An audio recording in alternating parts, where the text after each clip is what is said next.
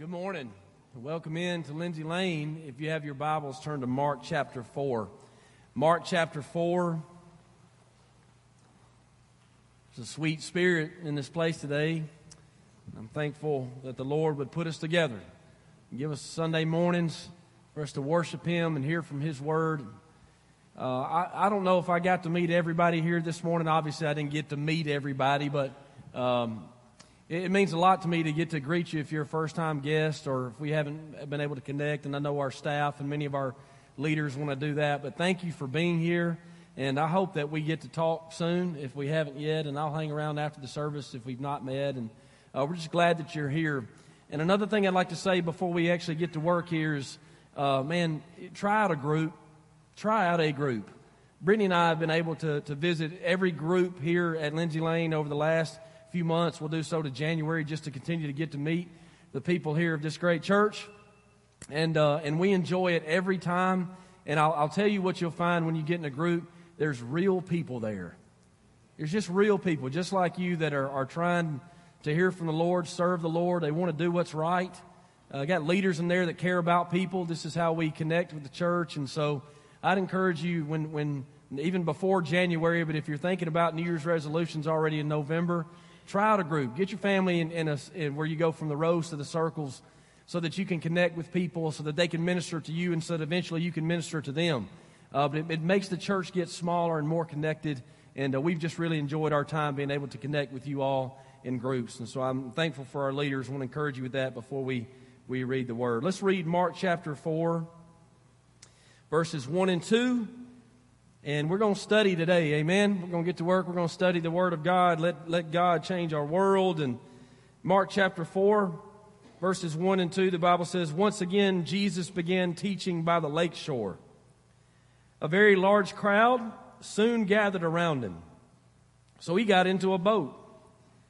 And then he sat in the boat while all the people remained on the shore, and he taught them by telling many stories in the form of parables such as this one. Jesus, in his ministry to the multitudes in the Gospels, is, is ministering to a lot of people who have heard his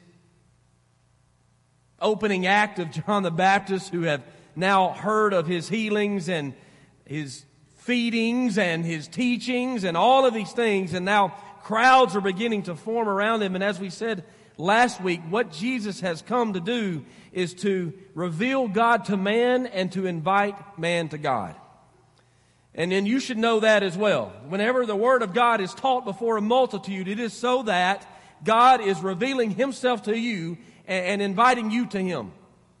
Each time Jesus would speak to the multitudes, and we have a multitude of people here. Each time Jesus would speak to the crowds, He would speak in parables and short illustrations that would provoke thought. It would sponsor understanding. And these parables are, are not like just Bible illustrations that I'll give you today that connect to a certain point. These parables are meant to provoke thought, but they are also meant to produce a response. A true parable begins to get the listener to, to deepen their understanding and involve them to the point of they are not just hearing it, but involve them to a point of a personal decision about God's truth and his or her life. Parables are not, are often not the easiest to understand. Like if you're just reading in the Bible, you open it up to the Gospels, you begin to read a parable, you may finish it after a section, and you may be like, what in the world did that mean? And again, their purpose to provoke thought, to ask the questions of what does that mean? What is he speaking of? Parables are not meant to be a quick source guide to explain everything away. Well, why not? Why wouldn't Jesus just make it so plain and easy when he was speaking to a multitude of people there? The Bible says in Mark chapter 4 verse 34, in his public ministry, Jesus never taught without using parables to provoke thought and produce response. But afterward, the Bible says, when he was alone with his disciples, he explained everything to them. So when he talked to everybody, he would speak in a way that would provoke their thought. And when he got together with those who were his followers, he would explain that thought to him. This happened after Jesus gave the parable that we'll study today. The parable of the farmer scattering seed. Jesus is in the boat, large group of folks that have already crowded in on him. So he gets in the boat just off the shore so that he can teach them from a distance And he delivers to them this parable. And after their time together concluded, after he has laid out this, this short story, this short illustration, the disciples of Jesus get him alone afterwards and basically come up to him and go, okay, what was that? Like, what did that mean? And so Jesus said to them in chapter 4, verse 10, You are permitted to understand the secrets of the kingdom of God, but I use parables for everything I say to the outsiders. To the outsiders. Now, again, you think about what parables are meant to do. Parables are meant to provoke thought and to produce response. It is the heart of God that none should perish, but all should come to repentance. So it is God's desire that if you are an outsider, you become an insider. Like God wants those who are thinking about it to be about it. God is desiring from His heart to love the world. So that if we would confess with our sin that He is Savior and Lord and believe with our heart that God raised Him from the dead, we will be saved. We will go from the out to the in. And so Jesus speaks in parables to provoke thought. Now here is, is two biblical reasons of why he introduces it to the crowds, but then explains it to the followers. First, parables fulfill prophecy. All the way a, a while ago, the prophet Isaiah in chapter 6, verses 9 and 10, Jesus quotes this in Mark 4 12. He is predicting, Isaiah in Isaiah chapter 6 is predicting God's revelation would be seen and heard by many in Israel, but only accepted by a few. They would see him teach and heal and cast out demons. They would see these things, but only a few would accept him as Lord, as King, as God. They will see and not learn, the Bible says in verse 12. They will hear but not understand. So, again, what we're leading to is that when, when God is, if you're saying, why don't He just make it plain? Well, there's faith involved. And, and without faith, it's impossible to please God. A characteristic of the nation of Israel the people with whom God began to bless the world through in their biblical history of the nation of Israel is a common characteristic of doubting God. Of doubt, of not taking him at his word, of questioning who he is and his authority over them. Listen to this that I read this week. Pride doesn't listen, it knows. And that's so good. We, we, we get so cotton picking prideful that God can't even tell us what to do. That God Himself, through miracles and healing and authoritative teaching, can't even get to us because we already know. We already know. And again, here is God in the flesh. He is proving Himself through mighty miracles. He is working in the hearts of people. People are coming to him and following him. He is healing people. He is casting out demons. He is revealing the truth of God, and things are beginning to change. But even in the crowds, even what they expected, even the miracles and revelation was met with resistance because of their already know attitude. Secondly, the reason why Jesus spoke in parables, again, is because of faith. Parables invite faith. Many in the crowd, and especially those who were religious leaders, believed only a way to God that involved them giving their best effort to do what was right.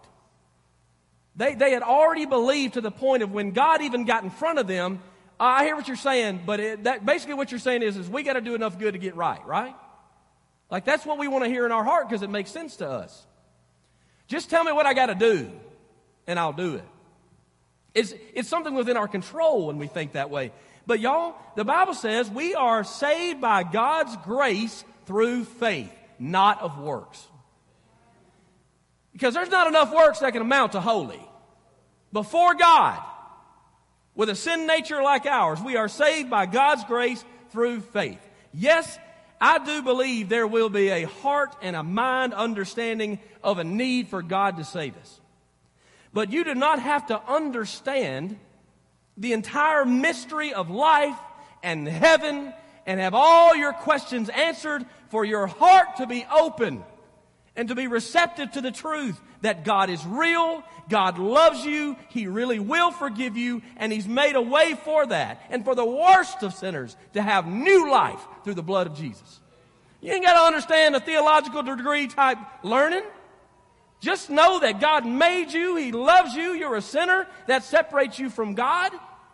But God solved that all important problem by giving of Himself and sending His Son to die for you so that you may live and have eternal life. There's no amount of works that you can do in order to be right with God. God did all the work so that you could be right with Him through Jesus. That is the old, old story. That is the gospel. And Jesus raised up from the grave, got up from the dead to validate all the claims and to give us living hope of eternal life. And in between, as Jesus is, is teaching and revealing the mystery of God, and as he is living God before them, and before he gets to the death and resurrection, and as he is teaching what we have here between this provoked thought of a parable and a produced response is faith.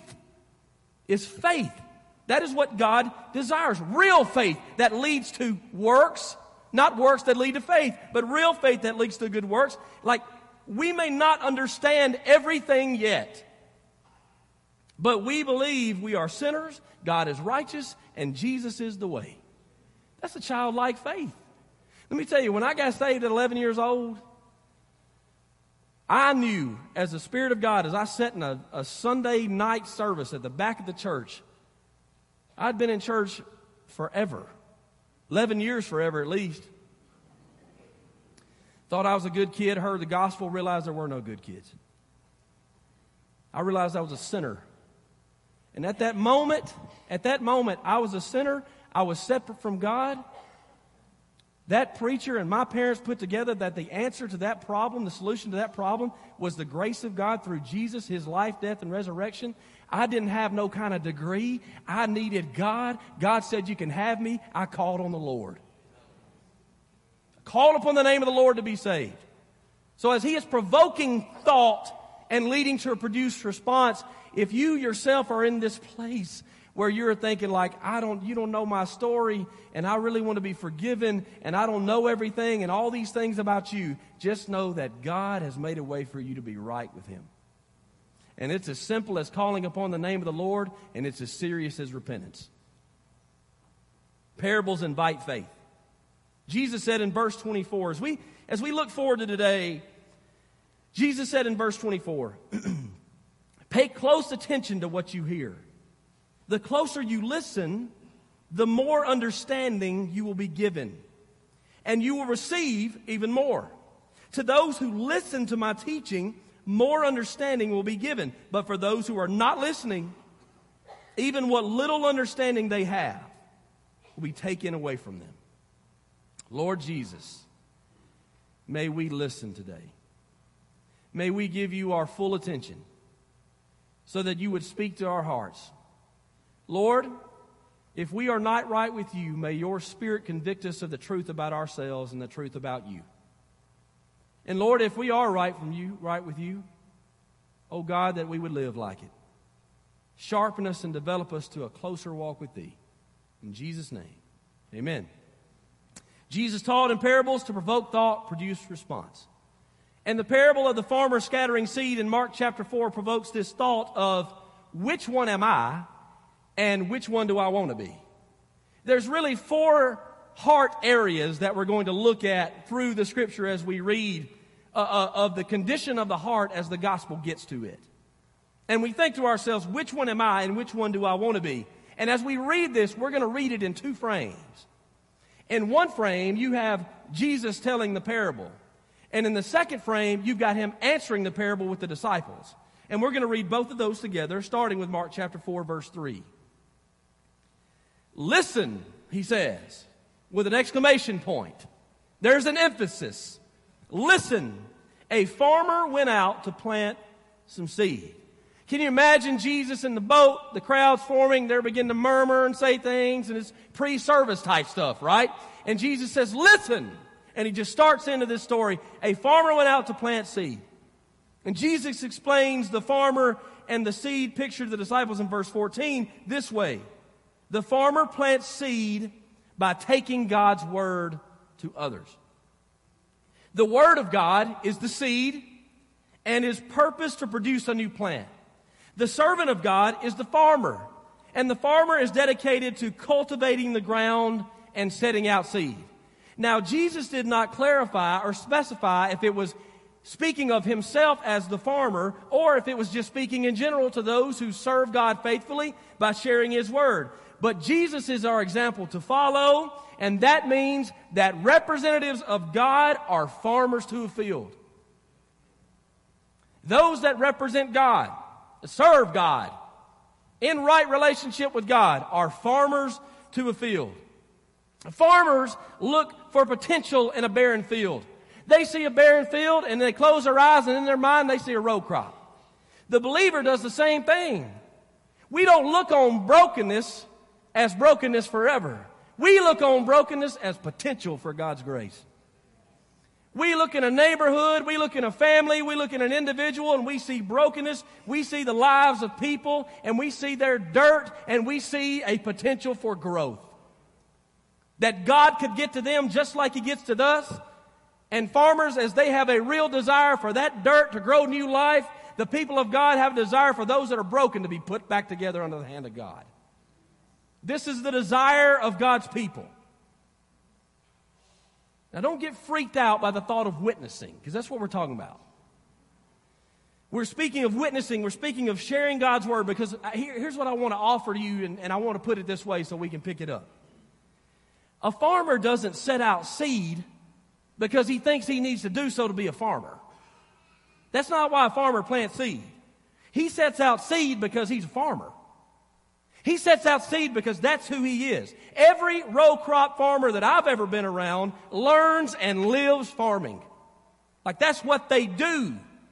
A row crop farmer is not a novice. He's not trying to keep up with his credentials.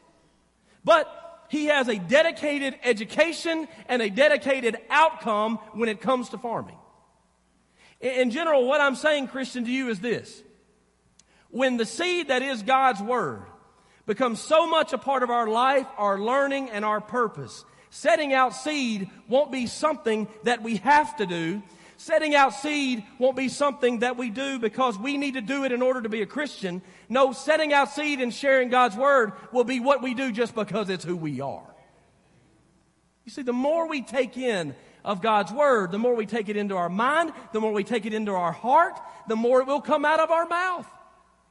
And the more we saturate ourselves with the Word of God, the less fear we have of witnessing because we know what we believe. And we don't picture every kind of situation of witnessing as one on one with somebody we've never known.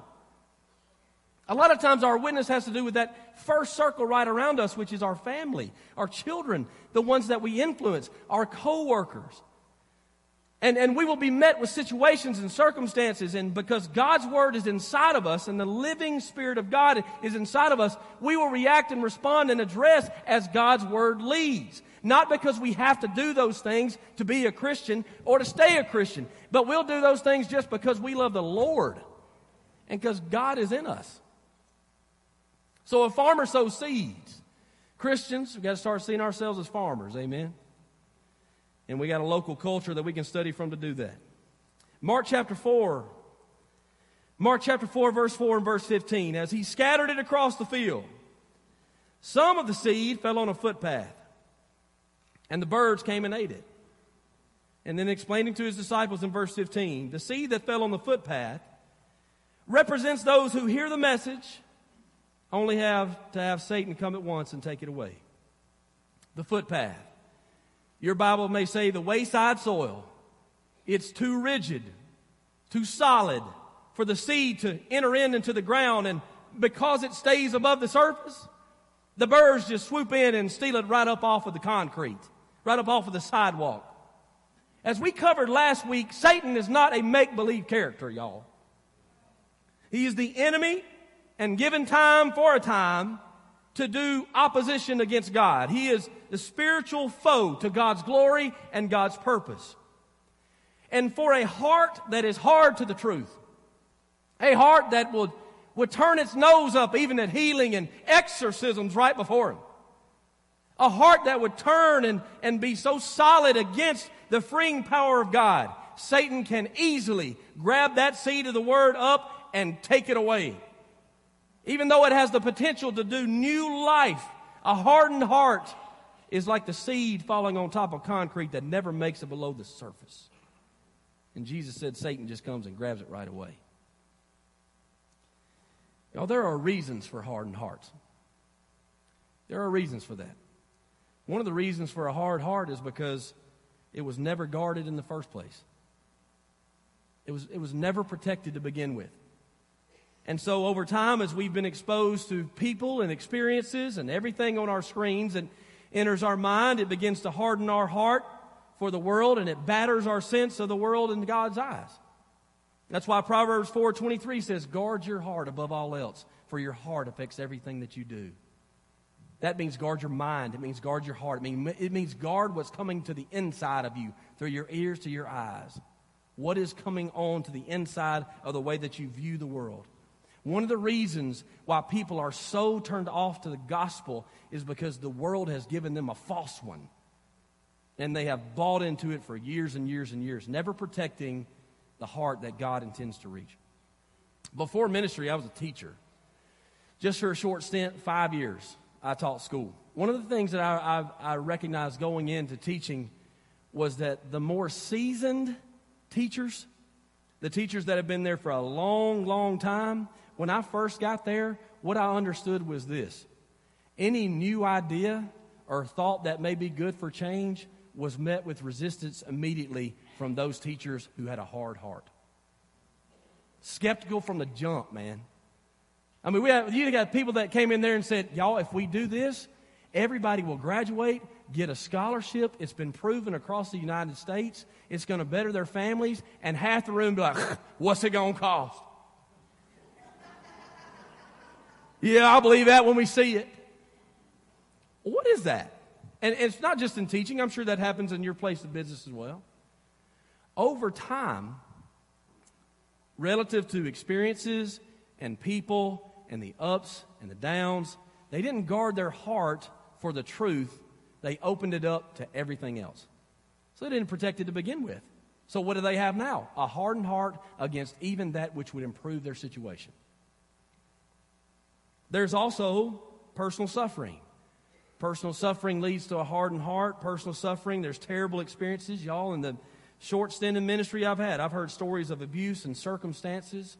Some of you, you wouldn't even believe it. Some of you, it would match yours or it'd be even worse than yours. It's reasons for hardened hearts. Sometimes a hardened heart can begin as a seed of stubbornness, or if you grew up here, bullheadedness. You ever heard that? He's just bullheaded. Yeah, that bullheaded thing can be a real threat to your heart. That's just how he is. He's just stubborn. Well, you better get over that. Because you get to this place where the Lord can't even tell you how to change, how to develop. It's not just something you should be proud of as a man, it may keep you from God. So, so keep in mind that this stubborn side that we have may develop into a hard heart, and you've already got an answer to no before you even heard anything new. Your heart has already said no. You know why? Because you don't know about it. So you've already given a no for what you don't know about. That's a hardened heart. Y'all, here's the good news today. And the blessing of the gospel, in my experience, I've seen circumstances of brokenness finally break the ground of a hard heart. People that you never thought would be saved are now walking in the light of God. As the circumstances that God would allow would finally make that concrete heart pliable, that was stony and stubborn, and now God has put a new spirit in them towards the love of God, the things of God, because they came up off themselves and finally understood that God was trying to help them. I've also seen, y'all listen, I've seen the arrival of a little baby melt the heart of a stubborn male. I'm talking about a child comes into the world as a blessing from God, and that I'm speaking to the husbands because this is my experience of what it's had and the husband ain't thought of God in years, and all of a sudden he sees that gift that is a child, and his heart begins to melt. What was stony and stubborn is now open and pliable to what God would say. Where's your heart? Where is it, and where do you want to be? I've seen those who I always thought that they would be mad at God. Always thought that they would be tied up within their circumstances and all the things that have happened, and I've, I've seen them be mad at God, but then work it out with God and God in the story of his redemption for all of mankind and how all of this was thrown off the rails by the sin of people, God gave them eternal hope and they took it. for themselves. Listen, if your heart is hardened, if your heart is unmoved and it's untroubled by sin and consequence, know this. For a footpath to become a garden, the stones have to be broken. Now, there's no amens to that, and there shouldn't be. But, y'all, there may not be a time when you receive the blessing of brokenness. And it can be a blessing. There may not be a time when you receive the word before you like it is today. And the last time you hear the truth of God's grace and His love and His mercy may be the last time you hear it. For there's an appointed time for us. Judgment before God. So with that I say to you, if you find yourself with your heart being hardened, hear the word of God and let it soften and trust God over and above how you feel. Over and above your conclusions to think that God has already made up his mind about you. That's what you say. That's not what God says. Trust God over and above your conclusions that you've drawn from experiences and people and other Christians. Turn from your sin and turn to God. Can somebody say that you have allowed God to have you and God has changed your life for the better in here? Man, everybody in here's got a circumstance. Everybody in here's got a situation. Everybody in here's got experiences. Everybody got has got people in here that get on their nerves. Amen. Some of them sitting on the same row and you hadn't told them yet. But it's that way for everybody. And just because people are bad don't mean that God's bad. And just because circumstances are bad doesn't mean that God's bad. Let me tell you something. It would be an evil, twisted, bad God to leave us in sin and not do anything about it. But God, in His goodness, has made a way for us to be redeemed out of all this. To have heaven. And y'all, the person to your right and your left may get on your nerves, but we're just as bad as them. Everybody gets on somebody's nerves. Some of y'all stop looking at me like that, right? Man, trust God above how you feel. Mark chapter 4, verses 5 and 6. Mark chapter 4, verses 16 and 17. Other seed fell on shallow soil with underlying rock.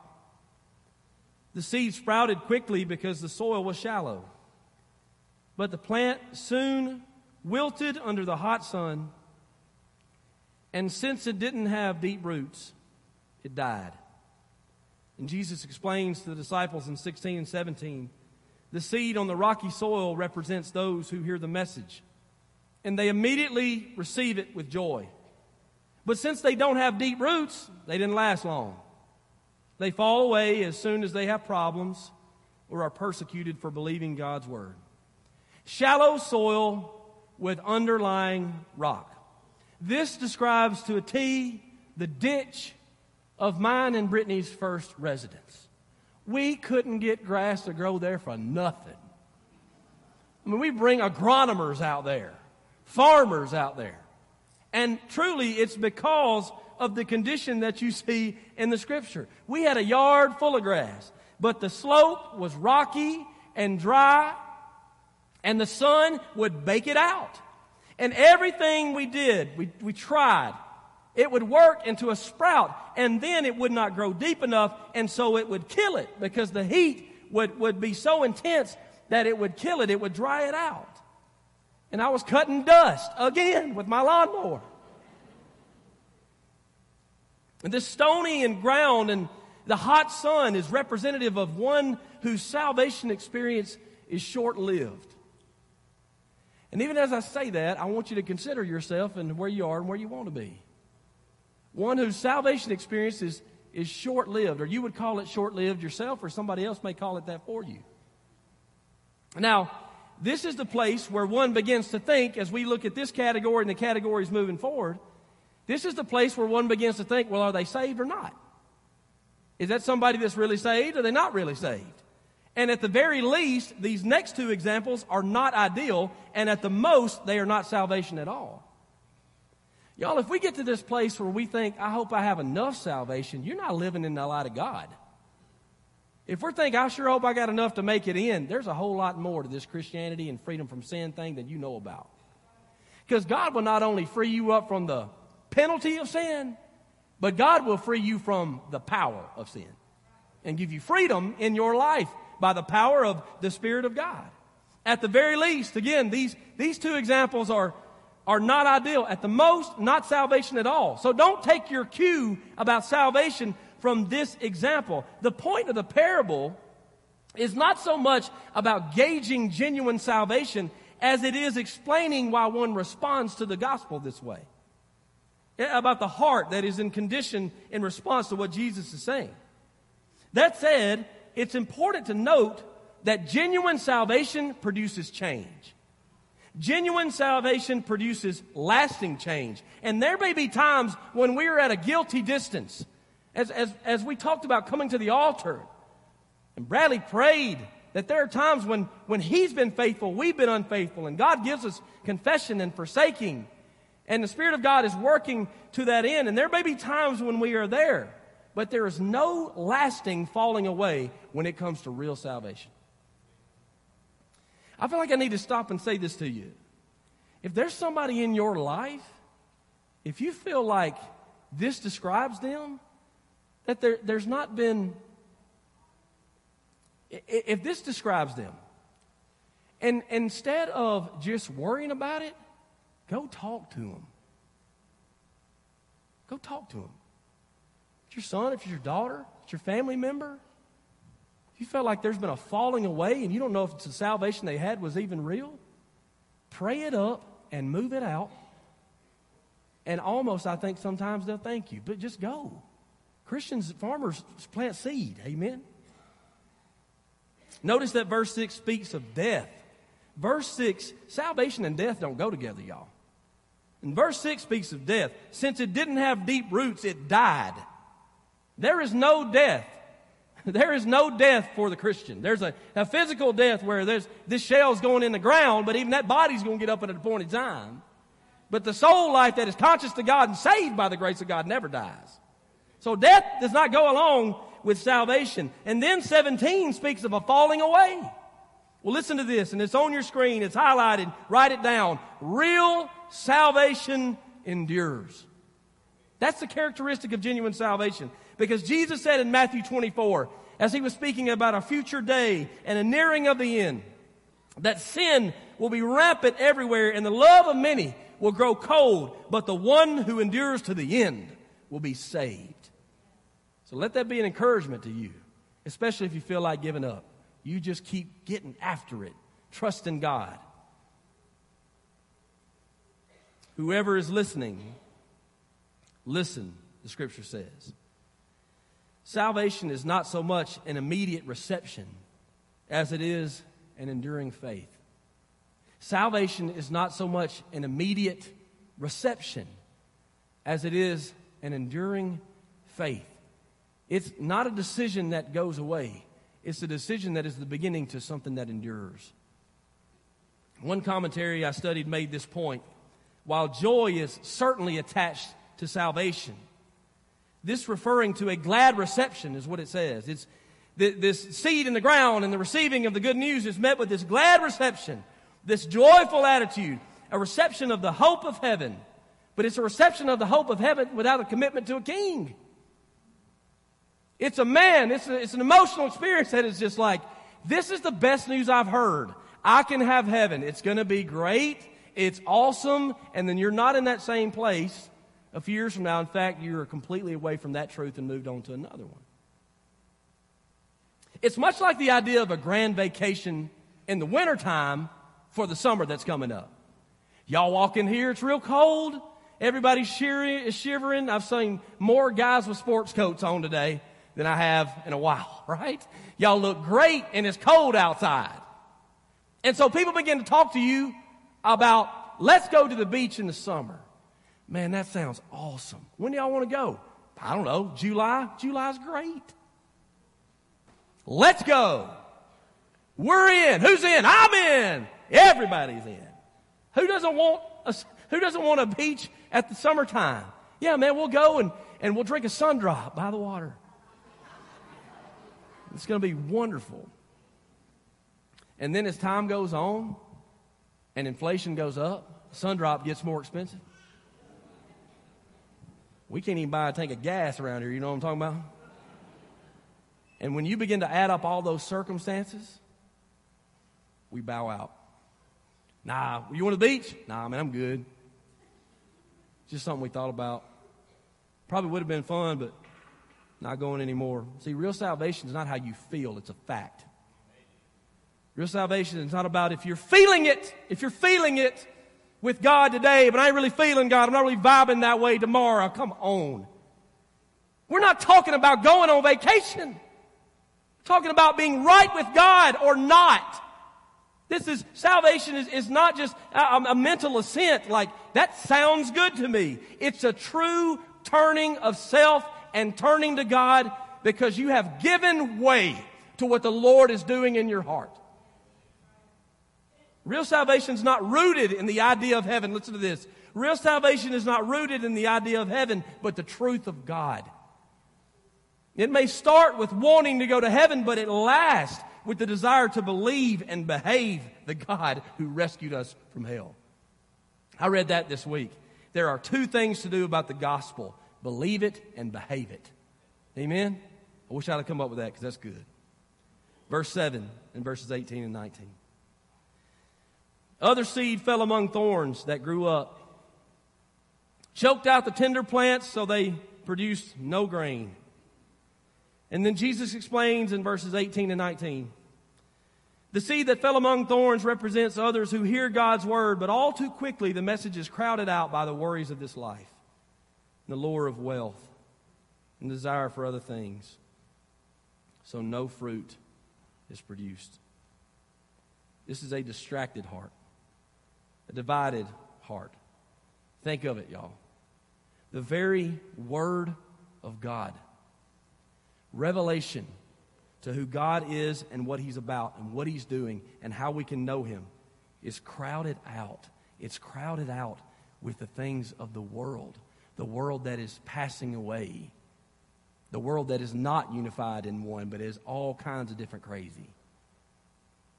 Just the other day, my, my wife and I, we went on a short lunch date, and we had made a decision we were going to a certain place. If we can get there and go in. We're going to eat there.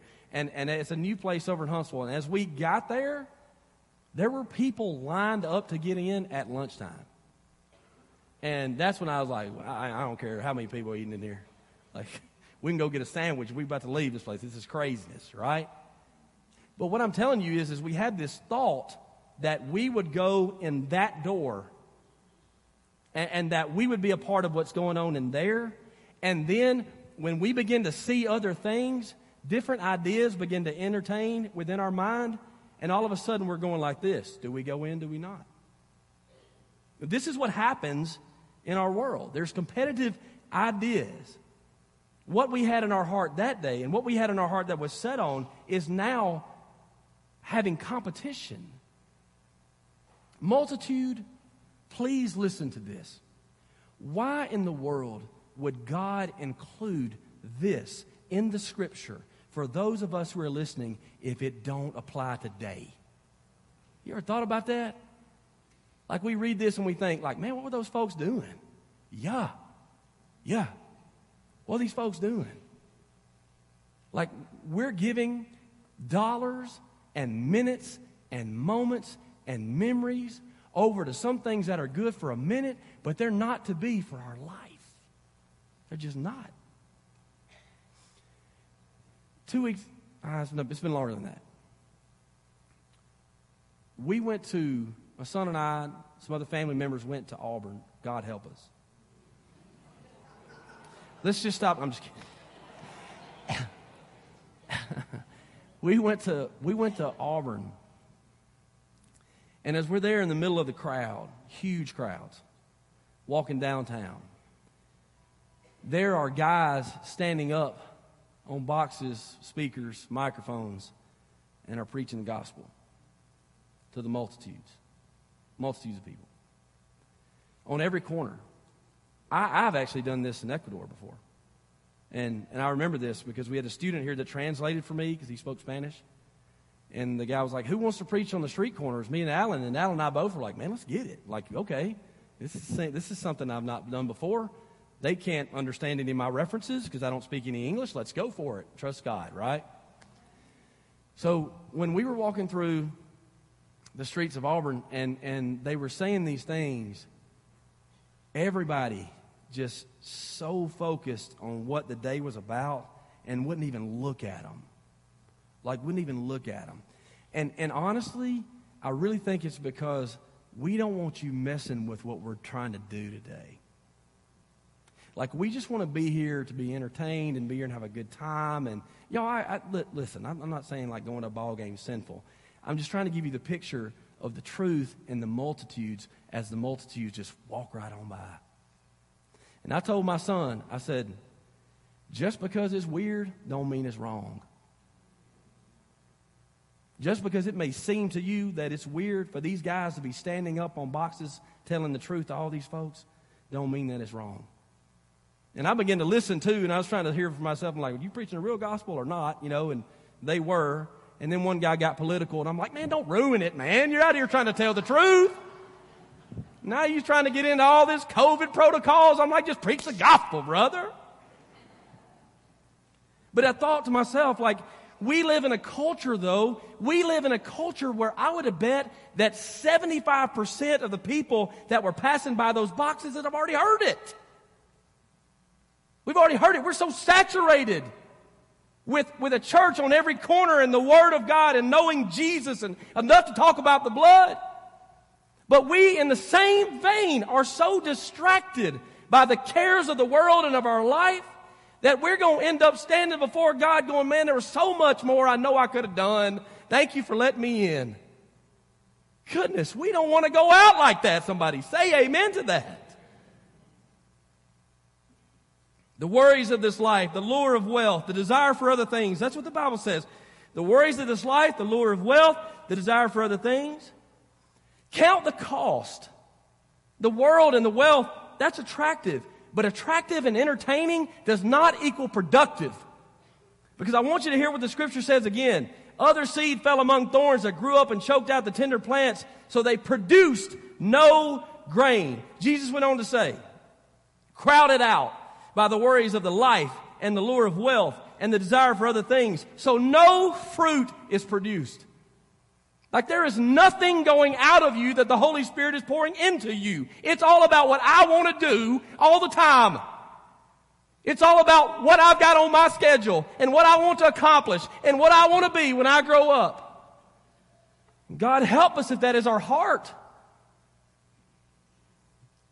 If you planted a rose bush in the ground, but it didn't grow roses, what would you think? I want you to answer that question in the quiet of your mind. Students, college kids, senior adults, and everybody in between. If you planted a rose bush in your garden at your house and it didn't grow roses, what would you begin to think? Is this even a rose bush? This ain't even a rose bush. Entertainment and attractive and time fillers is not the same as productive. We are purposed to glorify God, purposed to make disciples. And heaven help us not to stand before the Lord knowing we gave the life He gave us over to competing ideas with the world and wealth. Quickly, we were on a mission trip once with students here at this church in Lindsay Lane. We were in Jackson, Mississippi. We were Jackson, Mississippi, and we are downtown in the city square. And basically, what we were to do that day was just to connect with people to share the good news, to, to just be a light, to encourage them, to, to share the gospel and have a conversation that mattered, right? That's why we were there. And while we were there, we had many conversations with people who were homeless. They were sitting there, laying there, walking by. Their time slots are not filled. And so we began to have many conversations with people that were in need. But then there was also this world outside of that filled with white shirts, ties, briefcases, and schedules. And as they walked up towards us, laser focused, they didn't even give a thought to a conversation with us because they didn't want it. Because a conversation with us meant that it would have to mess up what their day looked like. Y'all, sometimes it's, it's quite easier to share God's word with those who have nothing than with those who are pursuing everything. The opposite sex, athletics, careers, education, current issues, drama, our bucket list, political change, financial future, all of these can be thorns that choke the life out of what God is trying to do. Crowding the truth and keeping us distracted from the point that we are missing from the revelation of God. That those that God flips now work for Him. That God is working in and working on is now working for Him. Finally, we reach the ideal heart, and I'm going a little long, and I apologize. Verse 8 and verse 20. Verse 8 and verse 20, this is where we finally get to the ideal situation, the ideal heart, which I hope in my heart explains the situation for many of you.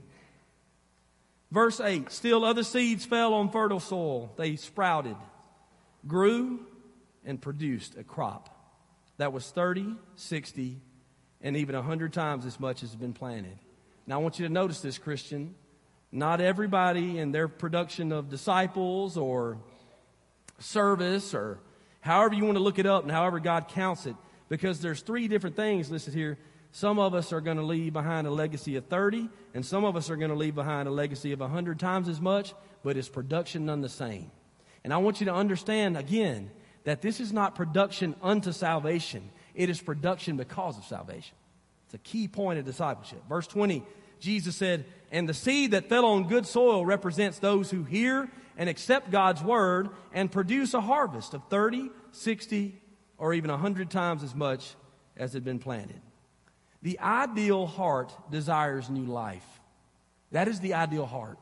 We, what we have that's wrong, we want it to be right. What we have that's taken us down, we want it to be lifted up by the grace of God. The ideal heart desires new. It wants something better that only God can give. And watch this it doesn't just want something better for itself, it wants something better for others. I'm saved and I want you to be saved too. That's the ideal heart. The ideal heart wants to, to be changed and for the desires of others to be changed. Not all change in production is the same across the board for every believer, as we've just mentioned. But from every genuine believer's life, there will be evidence of new life and spiritual fruit. Y'all that sit in this congregation today, are people witnessing to you in your own family? Are kids, are your parents trying to figure out if you're saved or not? And if you keep going back and forth going, y'all, I'm telling you, I've called upon the name of the Lord, maybe they're looking for a little fruit in your life. And they're wondering if the Spirit of God is drawing you to a place of real decision or if He's convicting you of your sin to turn from you from the way that you're going so that people stop asking you questions. Are you asking questions of yourself? Am I really saved? That's a good question to ask. If your heart is open to true life change, wanting God's Spirit to come inside of you and turn you from the way that you're going, and to be not just fit for heaven, but to serve the King. If, if that is what's happening in your heart, then call on the name of the Lord. In genuine faith, come and let's talk about it during the invitation. As a point of discipleship, y'all, it's not just about us calling out, it's about the Holy Spirit coming in. Has God's Spirit come into your life? When we were living for ourselves, a sin nature produces only bad things. It produces only sinful results, bad motives. But when one turns from self and turns to God, by believing in Jesus. This is what the Bible says in Galatians 5:22. The Holy Spirit comes inside of our lives and produces this kind of fruit. Love, joy, peace, patience, kindness, goodness, faithfulness, gentleness, and self-control. Like God is working up on the inside things that we want to be on the outside. That's happening by the power of the Spirit of God. So, if that's happening, yield. Walk in the Spirit of God. Obey the Word of God towards production. Remember the question that we asked at the beginning as we close. Which one am I and which one do I want to be? Y'all don't be one that you want to be for the rest of your life. You're sitting in front of God's Word today. This is undeniably the desired outcome here in verse 20. Good soil that desires growth and a production and multiplication. You see, there's a distinction between hearing and accepting or hearing and hearing and accepting. There's a difference between hearing and hearing and accepting. I got to share this with a, a team this past week. Last illustration, I promise y'all I'm closing. There was just a heart full of things this week, and I'm sorry. I'll give y'all five minutes off next week. I can't I put that in contract. I was, uh, a friend of mine, we were coaching together, and we were at a tournament where one of our friends was coaching. It was a softball tournament. And we're talking with him, and he's on third base. My dad was there too. We were all just kind of yucking it up, having a good time. That team's winning, or they're about to win. They got bases loaded. And a young girl comes up and she gets in the box. First ball, second ball, third ball. 3 and 0. 3 and 0. A lot of y'all know what that means. If you don't know what that means, that means there's three balls and no strikes. That means that the likelihood, because she's thrown about nine balls in a row, is she's about to walk you too. So, if unless you're a professional hitter, that means for you, don't swing the bat. Don't swing it. So the, the friend of ours that's a coach looks at her. She steps out of the box. And he goes, Hey, good job. 3 and 0. You know what to do on 3 and 0, don't you? Yes, sir. We've practiced it and we went over. You got it. 3 and 0. Got it. Lord have mercy. She stepped in that box, and the next pitch she swung like she was Hank Aaron, and she popped it up to third base. Inning over, no run scored. And by the time we turned to look at him, he was already past us because he had his finger pointed at her and he yelled her all the way back to the dugout. And some of you are like, he shouldn't have done that. Yes, he should have. Yes, he should have. Yeah. She can take it. She's, look, but listen to the point. There's, that's another message. listen, there's a difference between hearing and hearing and accepting. There's a difference. Because Jesus said, I want you to again look, look in the scripture, verse 20. And the seed that fell on good soil represents those who hear and accept God's word. You see, God, don't make any mistake about this. God is the major player when it comes to salvation. He does the work of saving. But God's sovereignty does not exclude our receptivity to the gospel and the good news of His mercy. This is why Jesus says, listen and understand, so that we don't reject. This today is not just about hearing, it's about hearing and accepting. When you accept something, you make it personal to you as your own. Not your granddaddy's salvation because he was a pastor. Not your mama's salvation because she was a good woman. Not your association with church culture or living in the South. This is about you and your heart hearing and accepting where are you and where do you want to be. Amen? Let's stand to our feet. I can tell you that if it's time for you to take a next step towards salvation, you know exactly where you want to be you want to talk to us now and you don't want to put it off, would you be bold and walk this aisle the moment we begin to sing? Would you walk right up here and say, I need to be saved? That's all you got to say is those few words. I need to be saved. And we'll take it from there. And if you are already saved, I'd ask that you just pray for these folks now and pray about our own hearts. If, if you are, are at that place where you need to take a next step of joining the church or, or, or being a part of a group or think about what your next steps are, do you need to be baptized? Let's talk about it. You can catch us down here in the front. You can come and pass right on by us and you can pray at this altar. You can catch us after church. We just want to help you. Amen. Let's pray together. Lord, we thank you for your patience with us. We thank you, O oh God, for your grace and your mercy and your love. Lord, for those in here today that don't believe that they deserve forgiveness, you've offered it anyway. You took upon them or took upon yourself what they could not take for themselves. So, Lord, I pray today, oh God, that for those who need to receive the gospel, to yield, to hear and believe today, that they would do that. And Lord, I pray for those of us who, who are right with you, God, that we would yield to be closer, to sow seed, to be productive. Lord, that this would be the priority of our life in everything that we do, and not, Lord, so that everything we do would be the priority of our life. We thank you, O oh God, again for your grace and patience. Work in our hearts now towards a decision in Jesus' name.